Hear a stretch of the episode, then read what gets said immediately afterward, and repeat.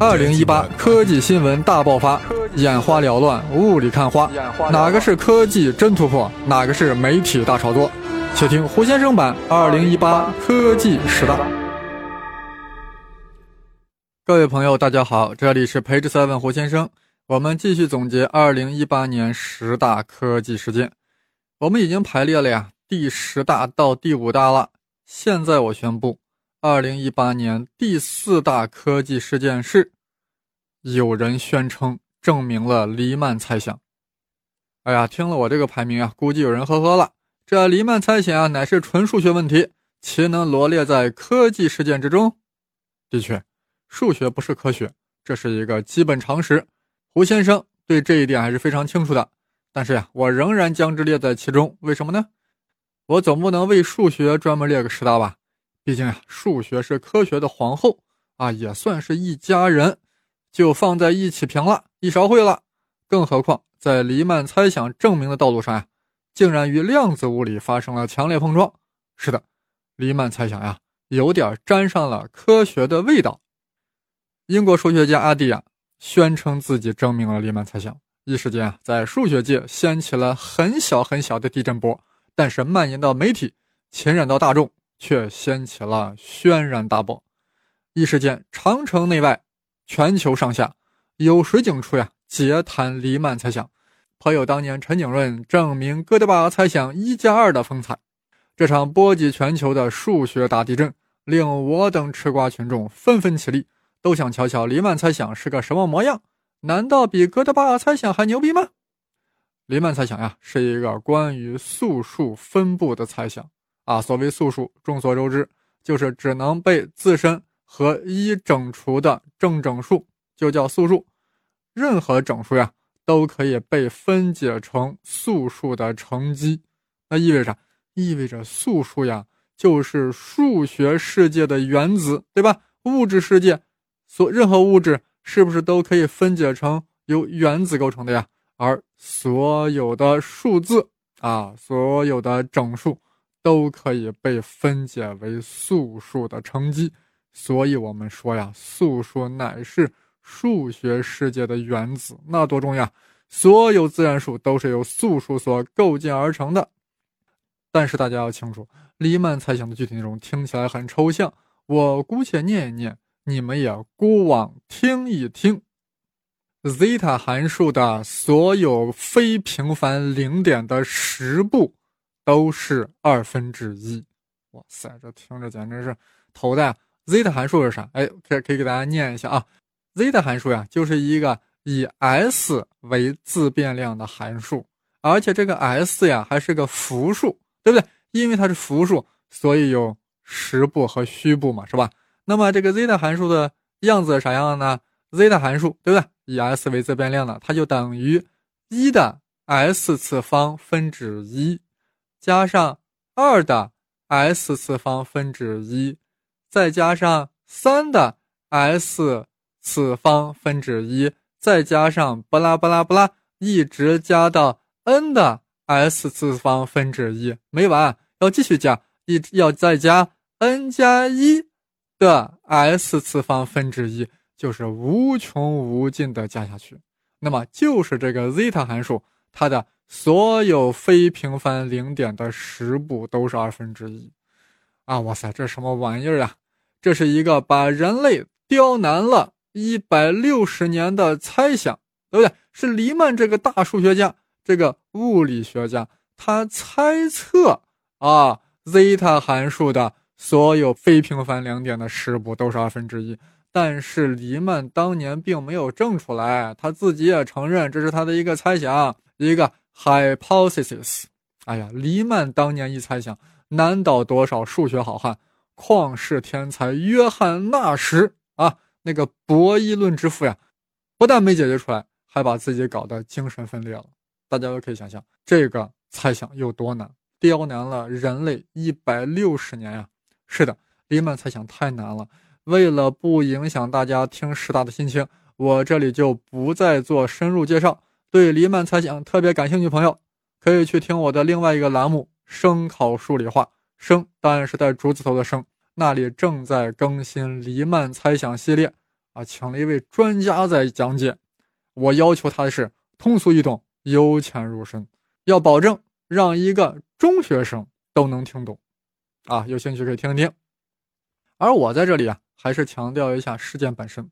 话说，阿蒂亚教授已经八十九岁高龄，他宣称解决了黎曼猜想，并于二零一八年九月二十四日登上了海德堡论坛，进行了一番演讲，向世人展示他是如何证明了黎曼猜想。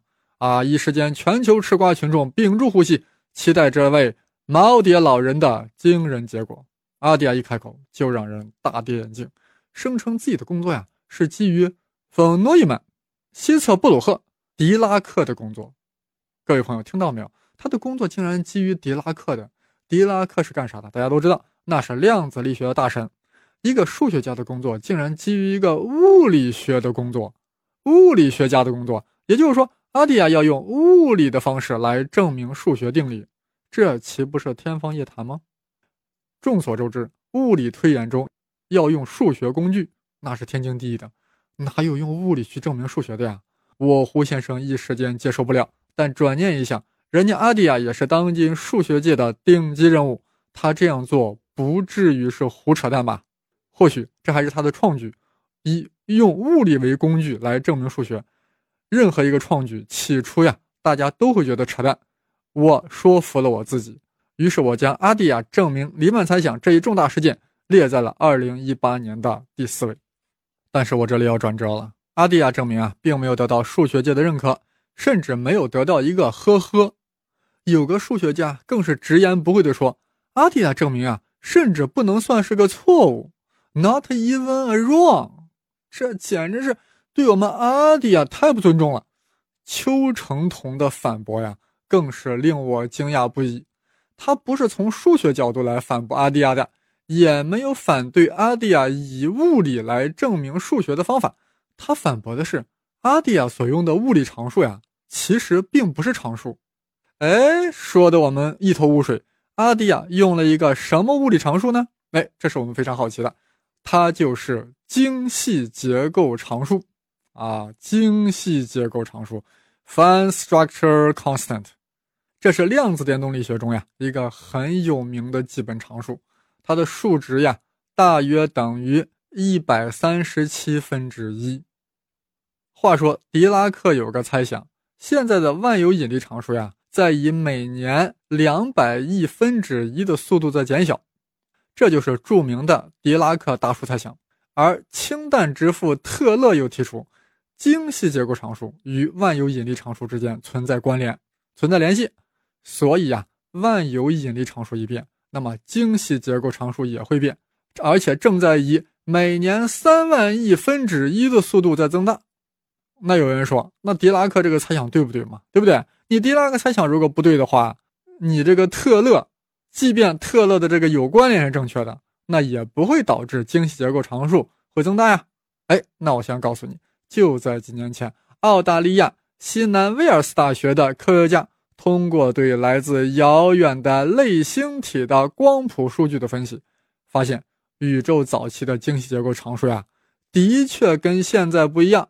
啊，可能呀，要比现在小大约一百万分之七，呃，也就是说呀，狄拉克的那个大数猜想的具体数值不一定对，但是啊，这个精细结构常数呀，确实是在变。啊，说了半天啊，我就是在告诉大家，这个所谓的精细结构常数呀，很可能它不是个常数，它是在随时间而在变化的。其实我胡先生强烈的相信，物理学中的常数都不是常数，都会随着宇宙的膨胀、宇宙的演化而发生变动，只不过变得很慢，不容易观测出来而已。物理学中哪有常数呀？所谓常数，只不过是数学家心目中的一个意象而已，一个理想状态而已。人生无常，哪来的常数？OK，好了。既然精细结构常数不是常数，你阿蒂亚的证明怎么能基于它是个常数呢？这就是用物理工具来证明数学的扯淡之处，但不是唯一扯淡之处。但我心里深深明白啊，这或许是我的一个偏见。我应该诚心正义的去看待用物理来证明数学的新范式。事实上呀，黎曼猜想呀，的确与量子物理有着千丝万缕的联系，因为量子物理与素数极为相关，而黎曼猜想又是关于素数分布猜想。想让黎曼不量子一下都困难。物理学家早就发现，黎曼临界直线上的零点分布与大原子核的能级分布啊极其类似。也就是说，零点在黎曼临界直线上的分布模式，与物理学家所预测的重原子的原子核的能级分布是一致的，是相吻合的。哎呀，这个的确令人震惊啊！不由得令我们想起了那句话：“上帝书写世界的语言是数学，上帝构建自然哲学、构建物理的语言是数学。”如此说来，以物理为工具。来证明黎曼猜想啊，也并非绝对扯淡。早有两位数学物理学家推测，存在这样一个量子系统，它的能级完全对应于黎曼猜想中的那个 zeta 函数的那个非平凡零点。哎呀，如果这个推测果真成立，那么黎曼猜想啊，就是这个量子系统中的一个直接推论而已。如此说来，寻找这样的量子系统。就成为了解决黎曼猜想的关键。好，这里顺便说一下，就在阿迪亚宣布证明黎曼猜想之后的十月份，网上盛传北大退休教授李忠证明了黎曼猜想，再次将黎曼猜想推向了 peak。但是呢，最后也没有下文了啊。据说李忠教授这个证明过程呀，正在进行内部讨论，数学界的内部讨论。我们吃瓜群众呀。只能再次的去等待进一步的消息，对吧？即便李忠教授的证明过程拿出来了，我们吃瓜群众是不是也看不懂呀？对不对？好了，这里再顺便说一下，阿迪亚教授在二零一九年一月十一日去世了。哎呀，听到这个消息，其实我真的挺遗憾的呀。我在想，他在临终前最放不下的就是他最后的战场——黎曼猜想。阿迪亚教授，你安息吧。我相信黎曼猜想最终一定会被人类所攻克的。说到这里，我不仅在想，黎曼猜想会不会是错的？我想呀，谁也不敢排除这种可能性。或许有一天，某个人构建了一个反例，只需要一个反例就可以一举推翻黎曼猜想。哎呀，那么基于黎曼猜想的那一千多个数学定理，刹那间香消玉殒。但人类最终从黎曼猜想的困惑中解脱了出来。好，现在我宣布，二零一八年第三大科技实验室，复旦大学首次观测到了三维量子霍尔效应。复旦大学修发贤教授领导的课题组在世界上首次发现了三维量子霍尔效应的直接证据，从而将量子霍尔效应的研究从二维。一下子提升到了三维，三维量子霍尔效应，这其中内涵太大了。要想知道三维量子霍尔效应发现之重大，首先就要了解之前发现的量子霍尔效应啊，那都是两维的。欲了解量子霍尔效应，那么又要从普通霍尔效应说起，那么就不得不介绍反常霍尔效应。由此就会引出反常量子霍尔效应。哎呀，这其中啊还要穿插量子自旋霍尔效应，啊，最后啊才能引出量子反常霍尔效应。那么这其中呀就会穿插有斯坦福大学的教授张守胜的故事，不应该念张守成的故事，更会有清华大学薛其坤的贡献。啊，这其中还要。穿插石墨烯中的量子反常霍尔效应，把以上啊都交代清楚了，我们才能讲修发现所发现的三维量子霍尔效应。我们此时此刻啊是听二零一八十大的心情，真的不是静下心来听什么量子霍尔效应的状态，所以请允许我随后啊专门讲各种霍尔效应。此刻我们姑且对。三维量子霍尔效应抱有不明觉厉的感觉就 OK 了。人类对量子霍尔效应的不断深入研究，尤其是对反常量子霍尔效应的突破，带来的呀，不只是新材料，而是一场信息技术的革命。二零一八科技新闻大爆发，眼花缭乱，雾里看花，哪个是科技真突破，哪个是媒体大炒作？且听胡先生版二零一八科技十大。二零一八年十一月二十六日，贺建奎宣布，世界上第一例基因编辑婴儿诞生了，而且是一对双胞胎。消息迅速传遍了中国，之后又传遍了世界各地。先是医学界感到震惊，随后生物学界感到惊愕，最后吃瓜群众呀也沸腾了起来，整个地球人都 hold 不住了，就连 Nature 杂志都将贺建奎评选为2018年度影响世界的十大科学人物，啊，直接呀将他称之为 CRISPR 流氓。堂堂世界最权威的科学期刊《自然》，啊，竟然将一位科学家啊称之为流氓，这有点不太自然吧？贺建奎到底怎么流氓了？基因编辑双胞胎为什么被认为是一个流氓事件，而且是令全世界为之震动的流氓科学事件呢？现在胡先生宣布，胡先生版二零一八年十大科技事件排名第二的是贺建奎基因编辑婴儿。我们在对这个事件进行评论藏品之前啊，先要了解贺建奎到底干什么了。根据贺建奎的说法，他是在受精卵阶段对双胞胎的某段基因进行了修改。这种修改啊，就仿佛编辑 Word 文档一样啊，剪切、复制、粘切之类。把这段基因一修改之后，这对双胞胎呀，就具有了天然抵抗艾滋病的能力。听到这里，大家啥感觉？哎，贺建奎做的是件好事呀，怎么流氓了？好，大家接着听，贺建奎为啥要选这对双胞胎呢？原来他俩的父母呀都有艾滋病，所以父母很担心把艾滋病传给自己的孩子。听说贺建奎能通过基因编辑，能让自己的孩子天然就能抵御艾滋病，那何乐而不为呢？于是贺建奎啊就进行了基因编辑了，直接就修改了受精卵中的一个基因，一个叫 CCR5 的基因，让它丧失生物活力，然后再让这个受精卵呀发育成胚胎，指挥母体孕育出婴儿。是所谓基因编辑过的婴儿，大家也听出来了，这个 CCR5 基因啊，就决定了是否能够抵御艾滋病。哎，CCR5 基因怎么这么坏呢？能帮着人类得艾滋病呢？难道他们是潜伏在我们体内的奸细，是艾滋病病毒的第五纵队吗？记得吗？我们在讲第六大基因沉默药物的时候呀，给大家复习过这样的知识：DNA 经过转录产生 RNA。RNA 经过翻译产生蛋白质，而基因就是 DNA 的片段。那么 CCR5 这段基因也对应了一种蛋白质，而这种蛋白质呀，恰恰是艾滋病毒所需要的。也就是说，潜入人体的艾滋病毒呀，很喜欢吃蛋，但吃的不是鸡蛋，吃的是 CCR5 蛋，CCR5 基因所转录、所翻译出来的蛋白质。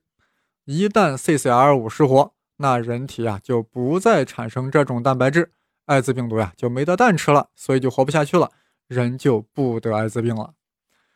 哎呀，大家听到这里，愈发觉得贺建奎做了一件对人类有益的事情，甚至有人还会觉得贺建奎做的事情呀，与那个吃基因沉默药物不都是殊途同归吗？那贺建奎的工作为何遭到全球一致的谴责呢？全球竟然有数百名生物学家。公开谴责贺建奎的行为，贺建奎啊，可谓是一夜成名，一世骂名。贺某人到底什么来路？中科大物理学学士，美国莱斯大学生物物理学博士，斯坦福大学的博士后。啊，当然了，后来是中国某高校的副教授。现在呢，现在在家歇着呢。那么，我们现在就说说贺建奎为何遭到了世界谴责。首先，生物学家认为啊。即使修改了胎儿的 CCR5 基因，也不意味着可以免疫艾滋病，因为有一些啊不依赖这种蛋白的艾滋病毒，人家吃别的蛋照样能生存，不是非要吃 CCR5 蛋的。况且啊，艾滋病毒本身也在快速突变，本来吃 CCR5 蛋白质的都有可能突变成吃别的蛋了。我胡先生啊，对这个反驳感到比较呵呵。兵来将挡，水来土掩，治病嘛，哪有包治百病的？先把这种艾滋病预防了再说，对吧？但是呀，生物学家又反驳了，目前艾滋病啊已经有很多治疗措施，我们可以对体细胞的 CCR5 进行编辑，令它失活，不就 OK 了吗？干嘛非要去动生殖细胞？只有流氓才会修改人家的生殖细胞。哎，啥意思呀？听得我们吃瓜群众有些按耐不住了。所谓体细胞，就是身体中的普通细胞，就是那些遗传信息啊不会遗传到下一代的细胞。而生殖细胞呀，就是要把遗传信息遗传给下一代细胞。所以生殖细胞呀，就是什么精子、卵子、受精卵之类的。那么这些生物学家的意思是，你贺建奎没有必要去动人家的生殖细胞，你直接把艾滋病人的骨髓干细胞抽出来进行基因编辑，将 CCR5 基因释活，然后再将编辑后的骨髓干细胞转入人体，这样艾滋病毒呀就无法侵入到病人的细胞内进行感染了。这样，就算人得了艾滋病，经过治疗后也可以慢慢恢复免疫能力，艾滋病已经不再是致命的问题了。所以产生所谓的抗艾滋婴儿本身就没有什么必要性，尤其是参加贺建奎实验的志愿者里啊，有些艾滋病人已经恢复得很好了，其中有的体内已经很难监测出艾滋病毒了，所以孩子受到感染的可能性本来就很低。那么对这几个志愿者的孩子进行基因编辑是相当的没有必要。哎，生物学家这个说法咋样？胡先生也有些不以为然。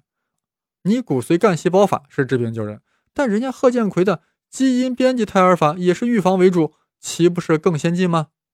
其实大家已经意识到了，贺建奎啊是突破了一个底线，别人只是对人体的体细胞进行编辑，而贺某人啊是在编辑生殖细胞，那又怎么了？对体细胞进行基因编辑啊，那只影响的是个人，所以其成败得失利弊只会发生在这一个人身上。所以这个患者呀，就完全有权决定是否进行体细胞的基因编辑，而对生殖细胞进行编辑。编辑后的生殖细胞呀，如果变成婴儿，变成了成人，那他将来也要结婚，对不对？结婚后将会和其他人的生殖细胞相结合，产生后代，会遗传给后人。那么这种编辑过的基因啊，就会在人类中扩散，从而影响全人类。所以编辑生殖细胞不是个人的事儿。那是全人类的事儿。举个例子吧，大家都知道，精神病往往是一种遗传病。我在梵高那期节目里就涉及过，梵高家族目前还有后代，他们肯定会担心自己生下的孩子呀，就带上这种精神病的基因。他们当然希望能通过基因编辑技术，将生殖细胞的这团基因剪掉，或者让它失活。但这对全人类是有害的，尤其是当有精神病家族史的人都去这样做的话。那对全人类将是一个巨大的伤害，巨大的损失，因为这个导致精神病的基因啊，可能还有更为重要的作用。比如说，它能让一个人具有非凡的创造力，它能让一个人超越普通人的思维，它能让一个人跳出思维时空，它能让一个人成为伟大的梵高，成为不可思议的纳什，成为面朝大海、春暖花开的孩子。一旦失去这样的人，人类将整体的失去创造力，那将不只是走向平庸，而且是一旦地球环境发生巨大改变，我们将无法给出创造力的解决方案，人类或许就因此而会毁灭。所以，编辑生殖细胞的基因啊，那可是全人类的大事儿，绝不可轻易为之。啊，说到这里啊，贺建奎本人一定会这样反驳的：哎，你们说的这点小常识，我贺某人都不知道？但你们知道吗？我所编辑的 CCR5 基因啊，根本就不必有这种担心，因为人家北欧人的 CCR5 天生就有缺失，他们的这个基因啊，比我们正常地球人就要短一截，根本就不能作为受体工作。但人家北欧人照样活得好好的呀，生长发育也没有受啥影响呀。这说明啥？说明 CCR5 基因啊，本身就不是人体发育所必须的，完全可以作为受精卵基因编辑的靶点。我贺建奎就是这样考虑的。这样说来啊，贺某人对 CCR5 的编辑啊，还真就没有风险了。哎，不是这样的，因为北欧人群的基因组呀，与我们亚洲人的基因组相比是有一定差异的。或许人家北欧人基因组中呀，有一些特殊基因能够弥补 CCR5 的缺失所带来的影响，而我们亚洲人却不具备那个特殊基因，结果你把 CCL5 又给告掉了，你没有进行补偿的东西了嘛，对不对？更为严重的是，我们目前所用的基因编辑技术呀不成熟。听过我讲进化论系列的朋友都知道，目前基因编辑采用的是 CRISPR-Cas9 技术，这个技术呀会导致脱靶效应，也就是说 CRISPR-Cas9。会造成很多意料之外的基因突变，难怪 Nature 杂志把贺建奎称之为 CRISPR 流氓。哎，但是大家肯定好奇，怎么会脱靶呢？怎么造成的呢？哎，反正你现在要用这个 CRISPR 技术呀，做基因编辑术呀，首先要用蛋白质 Cas9 定点的切割基因组上的一段 DNA。切割完了以后有两种情况，第一种呢，就切完了不管它了。那这段 DNA 啊，就有可能发生乙码突变，为什么呢？因为我在这里切了条口子，是吧？细菌就会修复这个 DNA 的口子，但是在修复的过程中，不一定能够原模原样的修好，可能会丢掉几个碱基，或者呢插入几个碱基，这样就会发生序列长度的改变，从而发生突变，乙码突变。哎，啥叫个乙码突变啊？DNA 序列啊，可以看成是一个密码串，每三个 DNA 碱基构成的密码对应一个氨基酸。可以想象，DNA 序列是没有标点的，对吧？和我们的古文一样，我们约定从某个地方开始读码，以三个碱基为一个单位去翻译这个密码。如果这时候发生了插入或者缺失碱基的突变，那么如果这个数字不是三的倍数，那就会造成。那个突变之后的序列发生改变，这就是乙码突变。如果是三的倍数呀，问题倒还不大。一旦乙码突变，后果不堪设想。具体来说呀，突变点以后的碱基序列所编码的多肽链氨基酸序列就完全改变了。如果插入或缺失的碱基数目恰好是三或者三的整数倍，那么经表达合成的多肽链啊。就会有一个或数个氨基酸的增加或减少，那么突变区域之后的氨基酸序列啊不会改变，这样对蛋白质的结构呀影响相对较小。如果缺失或所插入的碱基数不是三的整数倍，就会使信息 RNA 中碱基的编码向左或向右移码，使突变点之后的所有密码子都会发生改变。突变区域以后的氨基酸序列啊就会全部发生改变。那最终，这些氨基酸所构成蛋白质就不是本来预期蛋白质，成了有毛病蛋白质，啊，从而展现出有毛病的性状，人就成为了有毛病的人。那你想想，这拖把多么可怕呀！现在说说拖把效应的第二种啊，本来我们预期 CRISPR-Cas9 系统呀是可以定点的去切割基因的，具体说来就是根据 DNA 的互补配对原理，A 配 T，C 配 G，是吧？这样一条，比如说 AAGG。ccAAG 的 DNA 链就会自动的去寻找 TTCCGGTTC 的这条链去配对，从而实现细胞核内的导航和定位。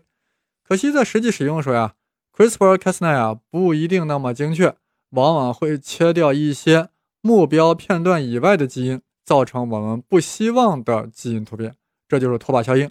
而这些被误伤的基因呀，突变后可能造成什么后果，那是。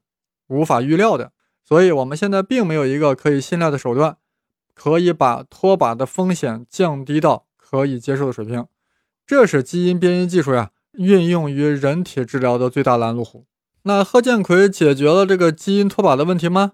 完全没有。更何况呀，贺建奎用的还是野生 Cas9，这种野生 Cas9 的脱靶率啊尤其高。说了这么多，对生殖细胞的编辑啊是有很大风险的。风险不只是由被编辑者承担，而是要由全人类来承担的。所以啊，基因编辑这个技术呀，现在在圈内不是一个什么高档的技术啊，圈内的一般人都会做，但是一般人呀都不敢对生殖细胞搞基因编辑，就是因为这个对全人类风险特别大，一般人胆儿没有那么大。而贺某人的确是胆儿大了，他突破了底线，打开了潘多拉的盒子。但是我相信，没有贺建奎，也会有张建奎、王建奎、托马斯奎、皮特奎。以后呀，会有更多的家庭想通过基因编辑来改造后代的基因，甚至展开基因编辑的竞赛，啊，看看谁编辑的更好、更强壮、更帅气、更智慧。那么，这对人来说是一场灾难，还是打开了一条自我进化的道路呢？甚至还会是将来不被 AI 所控制的出路呢？啊，不管是什么情况呀，贺建奎事件都是2018年极其重大的科技事件，排名第二。当之无愧。那么，二零一八年哪个科技事件的影响力要比基因编辑婴儿还要大呢？胡先生现在宣布，二零一八年十大科技事件排名第一的是 Nothing。纵观二零一八年的整个科技事件，没有任何一件担当得起第一的美誉，所以我只能将之空缺。就在前述的九大事件中，大家已经发现，二零一八年在科技上的突破呀，多是技术层面上的进展，并没有什么质的突破。也缺乏理论层面的创新，其影响力很多不是其本身所带来的，而是媒体的狂潮引发吃瓜群众的集体狂欢。真要看重大突破，还要期待二零一九年。但是一定有听友不满了，说好的十大弄个九大算怎么回事呢？弄个九大算怎么回事呢？其实呀，我本来是真的准备了个十大，但最终呀，我将其中一个从胡先生版的十大中剔除了。这个被剔除的呀，就是 MIT 在双层石墨烯中发现了超导现象。哎呀，如果我仅仅这样说呀，估计有朋友没啥反应。哎，好像没听说过呀，难怪被剔除了。但如果我换一种说法，那绝对是人人皆知的。你要不知，你绝对不是科普爱好者。世界上最顶级的科学期刊《自然》杂志，在2018年12月19日评选出。二零一八年十大最重要的科学人物，排名第一的是天才少年曹原，排名最后的是 CRISPR 流氓杨建奎。自然将二十二岁的曹原誉为石墨烯驾驭者。哎呀，原来如此呀！那曹原怎么如何驾驭石墨烯了呢？他在二零一八年三月五日《自然》期刊上连发两篇论文，引起科学界的轰动。论文声称。当两层平行的石墨烯堆叠成一点一度的时候，就会发生超导现象。啊，如果说的更确切一点啊，就是麻省理工学院团队在内测上连发两篇论文，声称他们将两层石墨烯以特殊角度堆叠在一起，并且通过调控载流子浓度，就可以在一点七 K 的温度下实现超导电性。这个神奇的角度就是一点一度。被誉为魔角、魔鬼一般的角度。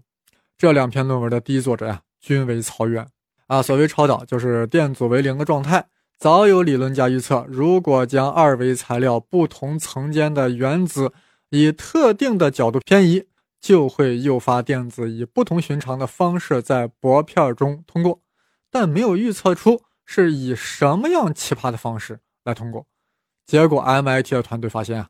电子竟然是以无阻力的方式通过了二维薄片，超导嘛？哎，有有有朋友纳闷了，怎么会有二维的材料呢？哎，石墨烯就是二维的。当年啊，就是用胶带从层状结构的石墨中粘出来的，剥离出来的。也就是说，石墨烯是单原子层的，那实在是太薄了。从物理上来看，它就是二维的。当然了。你严格从数学上来说，那它还是三维的嘛？你再薄，你也是有厚度的嘛，对吧？但咱现在说的是物理，不是数学。那么从微观上来看，这个石墨烯啊，就是由一个个的碳原子围成的六边形构成的。这么薄的石墨烯，一定有其特殊之处。首先就是石墨烯里的电子特别独特，跑得贼快，是一般硅材料中载流子迁移率的十倍。这么高的速度。薛定谔方程根本就无能为力啊！要用狄拉克方程来描述。哎呀，这回 MIT 的小组就发现啊，当两层石墨烯以特殊角度堆叠在一起的时候啊，那么夹层就可以在没有阻力的情况下传导电子，也就是说发现了超导现象。当然了，发现超导本身也没个啥呀，各种超导现象发现的实在太多了。但本次发现是对长达数十年的高温超导探索中的重要一步。为什么这么说呢？超导呀，一般是发生在极低的温度之下的。这种低温超导呀，早已经是稀疏平常的事儿了。而科学家一直在追求高温超导。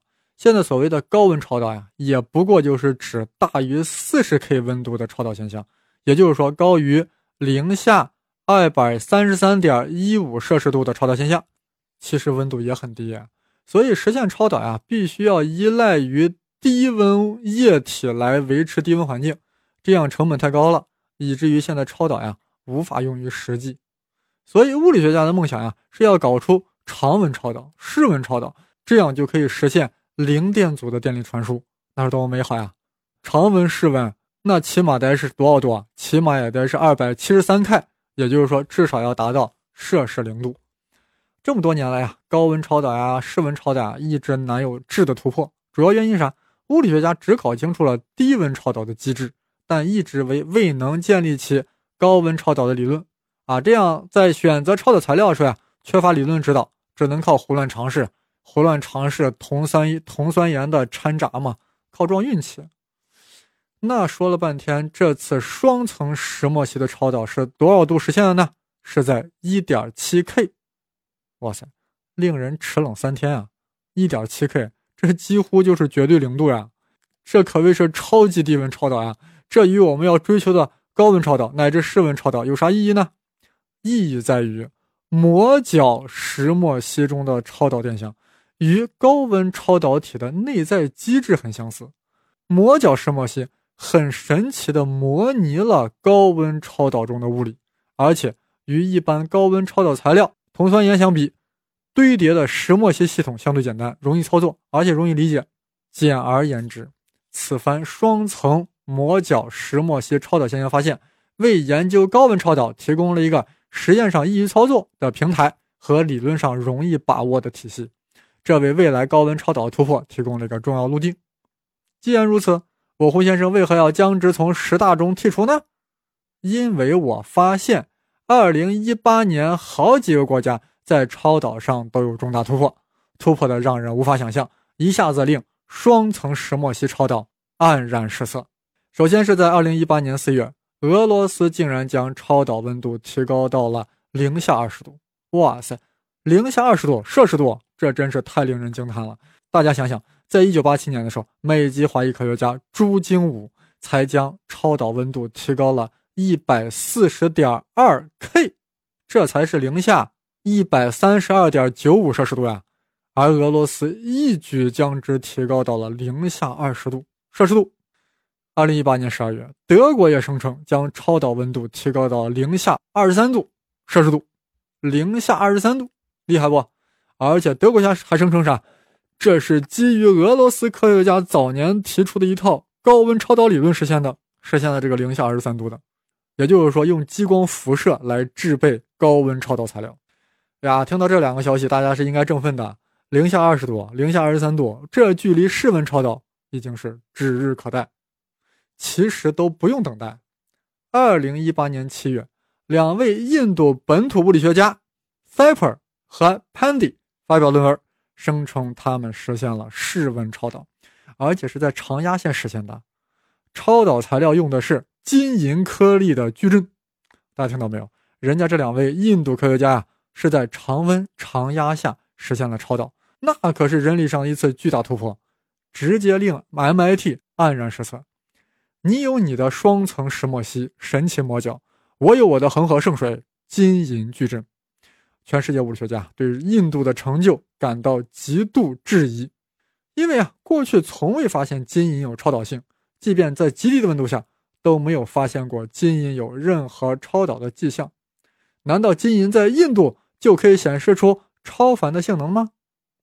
话不能这样说，你双层石墨烯的夹角如果没有调整到一点一度，或者载流子的浓度不合适，那也不会出现超导的，对不对？人家这两位印度大神用的是金银组成的一个矩阵，才出现了超导，而且是室温超导，但是 MIT。对此不依不饶呀！麻省理工的一位博士后竟然发现，印度科学家的论文中确实有破绽。啥破绽？他发现，在论文中呀，有两个独立测量的实验结果之间，竟然存在奇怪的相关性。按理说，独立分别测量东西，其数值之间不应该相关性，对吧？所以他怀疑两位印度大神的实验可能有误啊，可能出现什么互相干扰了、互相关联了之类的问题啊？那到底啥情况呢？现在也没有啥定论啊。反正这个高温超导呀、室温超导这事儿呀，闹过很多次乌龙了。室温超导呀，更是不敢轻易确认。要真是确认了，那我肯定就要把印度实现室温超导列在了2018年十大科技之首了呀。听了这么多，我们的感觉是呀，2018年在高温超导已经有了重大突破，室温超导呀已经是呼之欲出了。在这种情况下，神奇夹角双层石墨烯只不过只是为了研究高温超导提供了一个新材料、新方式而已，实在是不能再列入十大之中了。姑且将之排在第十一大。哎，这样总量还是凑成十大了，对不对？所以本期节目呀，还是无愧于它的标题：二零一八年十大科技事件，排名第十一大的是 MIT 在双层石墨烯中发现了超导现象。好了，十大总结完了，二零一九年也已经开始了。元月三日，嫦娥四号成功在月球背面登陆，与冯卡门相遇，实现了人类首次月背登陆。可以想象，新的一年更加精彩。科技更加飞跃，就让我们期待吧。想入群讨论的朋友，可以加我的微信号：v i c t o r s h e n g i o i z i，也就是说，Victor 加生粒子的全拼，然后我再拉你入群讨论。谢谢各位的收听，我们将在未来的节目中呀。详细解读十大中所涉及的部分尖端科学知识，其中必讲的有量子霍尔效应、反常量子霍尔效应、石墨烯超导、基因编辑。欢迎大家收听。最后祝各位新春快乐！